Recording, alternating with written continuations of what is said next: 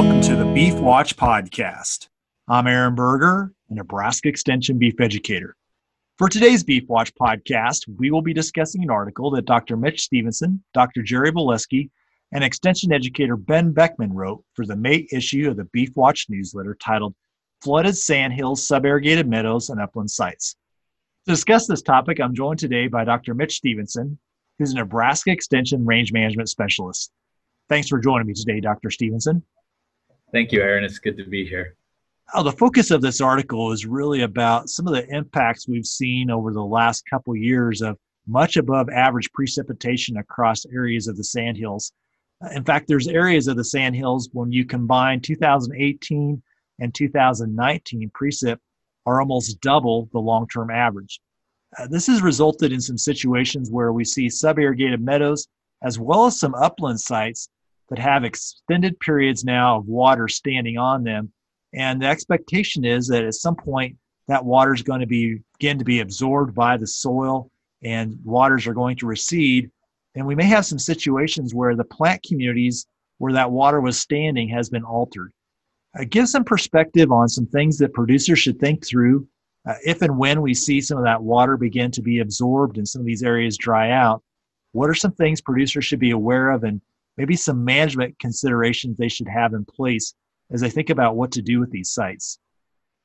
Yeah, there is some places where it's a big concern, and you know we've got a number of calls from producers or talking with producers and seeing pictures of uh, some of these places where it's it's just pretty phenomenal what the flooding has done in some of these uh, both wetland and sub-irrigated sites, but even coming up into some of our upland sites, some of these sandy ecological sites, and um, you know, meadows are extremely important to the sandhills, not only from a production standpoint, but from uh, their ecological value. This heterogeneity and biodiversity they add to the sandhills is really important for a number of different plant and wildlife species. And as you said, you know, they're south of Bassett, Nebraska, the UNL Barta Brothers Ranch.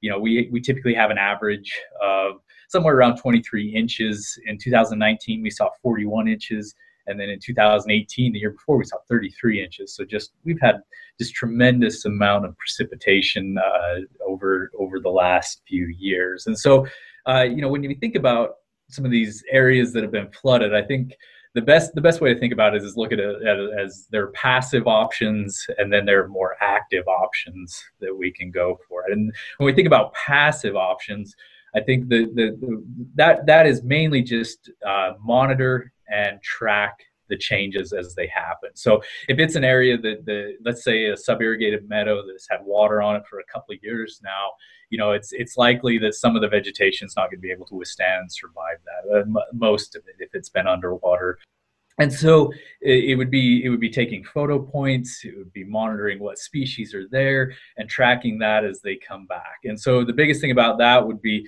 be watching out for things like noxious weeds uh, if, if you had the issues with some of those in the past think about you know like leafy spurge uh, maybe there's some other ones that, that you don't want in your meadows that could come back in so really keep an eye out for some of those and and treat those most often with herbicide uh, to, to really take care of those noxious weeds that were required by the law state law to control uh, so that's the first one. But I think I think it's also important to think about what species were out there previously. And so so we've we've been researching way back, trying to find early records of what species were in the sandhills. And uh, there's been some really kind of neat studies that have looked at, at this. And one one in particular uh, goes all the way back to 19 uh, the, the mid 1920s, where they were looking at some of the species that were out there. And, and you know what they found is that, that there were still a lot of introduced species in some of these meadows even early on. You know things like Kentucky bluegrass, uh, reed canary grass, which I'll talk a little bit more about, and, and a few other ones that were out there that typically we look at those as introduced or not native to our sand hills meadows, but they've been there for well over 100 years now. And so a lot of times those have taken the place of some of our native species, which were often uh, some of our warm season grasses. You know, there was big blue stem, there was prairie cordgrass, Indian grass, and a number of other these other warm season grasses that typically were out on these meadows. But it, it was quite variable depending on the amount of moisture that was in the meadows. So, and in the areas that had water that was close to maybe about a foot and a half of the surface, we had maybe more of the cool season grasses and prairie cordgrass. But as you got up into where water was was farther, a couple feet from the surface, you might get more of these warm season grasses that could still grab some of that moisture, uh, deep rooted. And then as you got where it was above five feet, then we started to see more of our upland vegetation on meadows. And so uh, they've, they've kind of classified that as, as the, the distance of water in some of these meadows. And so as we think about that and knowing what species are out there, we can kind of say, okay, this is what species were out here, this is what's coming back. And so this is this is kind of the same community that was there previously, which may or may not be what you want to see out there. You know, it could be it could be some of these introduced or, or non-native species like Kentucky bluegrass or quackgrass or some of these others, or it could be some species that, that are highly productive and that you'd like to see out there. And as as that plant community changes and shifts, you can kind of track that coming back.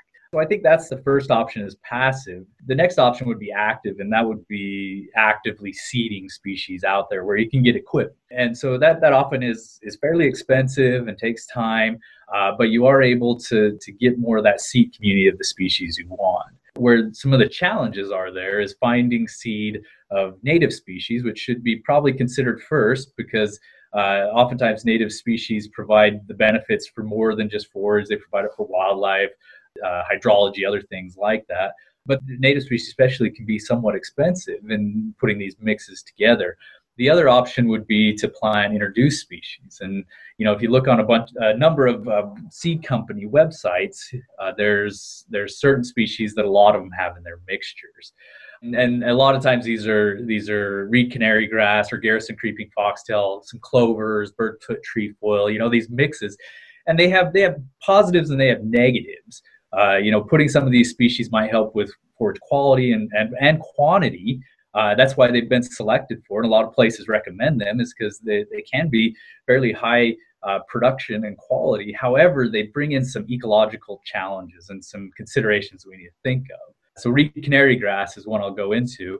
Uh, it's it's fairly prevalent uh, in a lot of meadows, brought in and planted or or just came in through uh, you know unknown ways. Sometimes these introduced species end up places we just don't know how they quite got there.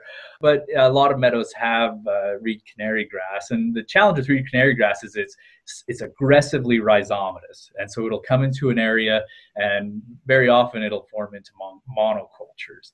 And these monocultures have a lot of negative connotations in that they the dense amount of, of biomass that reed canary grass puts out traps silt, it traps water flow going through. It starts growing early in the growing season, so it's able to shade out some of the other species.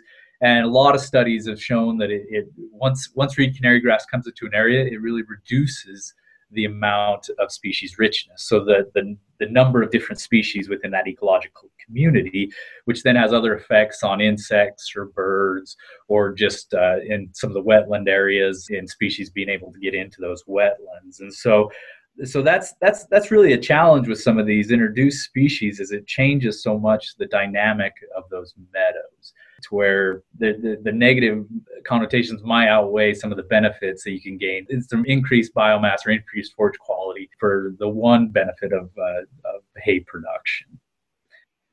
Mitch, as you think about some of these areas, both wet meadows and upland sites, as the water recedes, you already mentioned this, but just really monitoring what's happening there if you're going to be passive about it. As we think about some of these noxious weeds that can move in, really early detection, rapid response is going to be important. And, and we know just that those are tend to be opportunistic. And so, how do we think about uh, trying to manage some of those situations if we're trying to encourage some native plants to come uh, reestablish? When, when we think about some of the noxious weeds, it really is all about early detection and early control. Uh, small patches become pretty big patches rather quickly if you don't get on them. And so, uh, really getting out there every year, tracking those sites. Uh, I, you know, I often recommend if you have GPS or other things that you can mark those sites, just so you know you're going back and checking them every year uh, is really key. Uh, you know, there's a number of herbicide options for some of these noxious weeds that come out.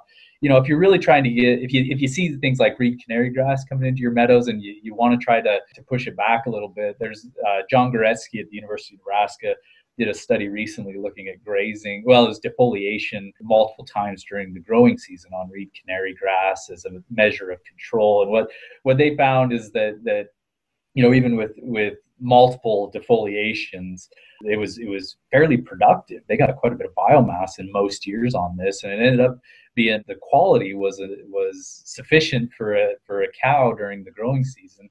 But you know they, they they did reduce the cover which helped some species richness a little bit uh, in, at one of the sites.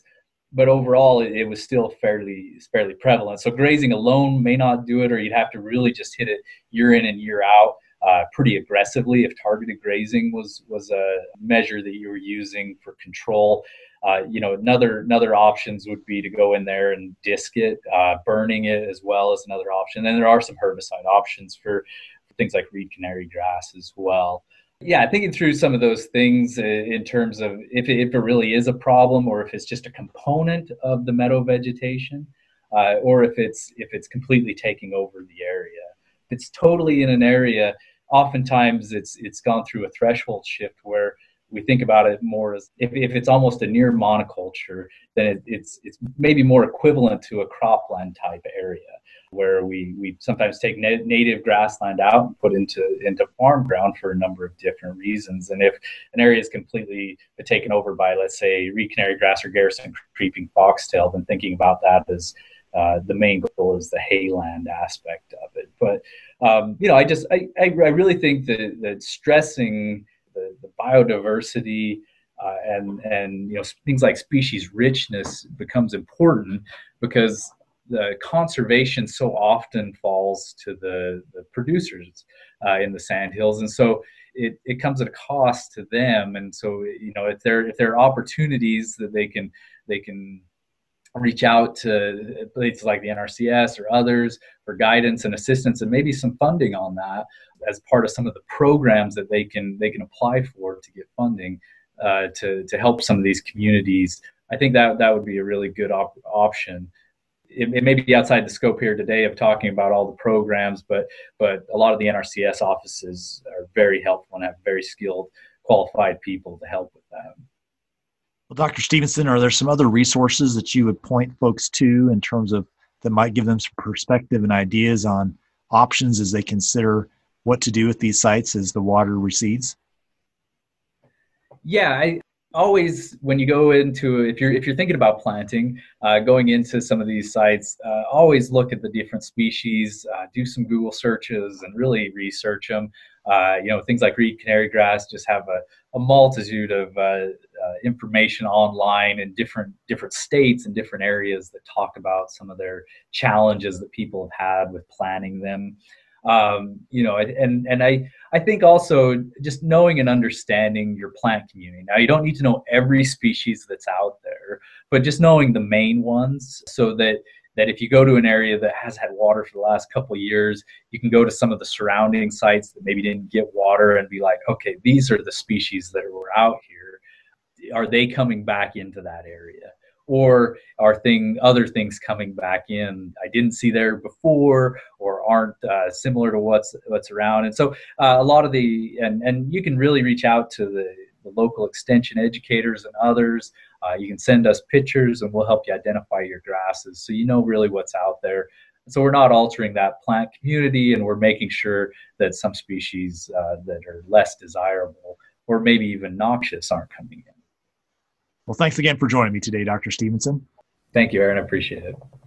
Now, for more information on the article that was discussed in today's Beef Watch podcast, I encourage you to visit the beef.unl.edu website.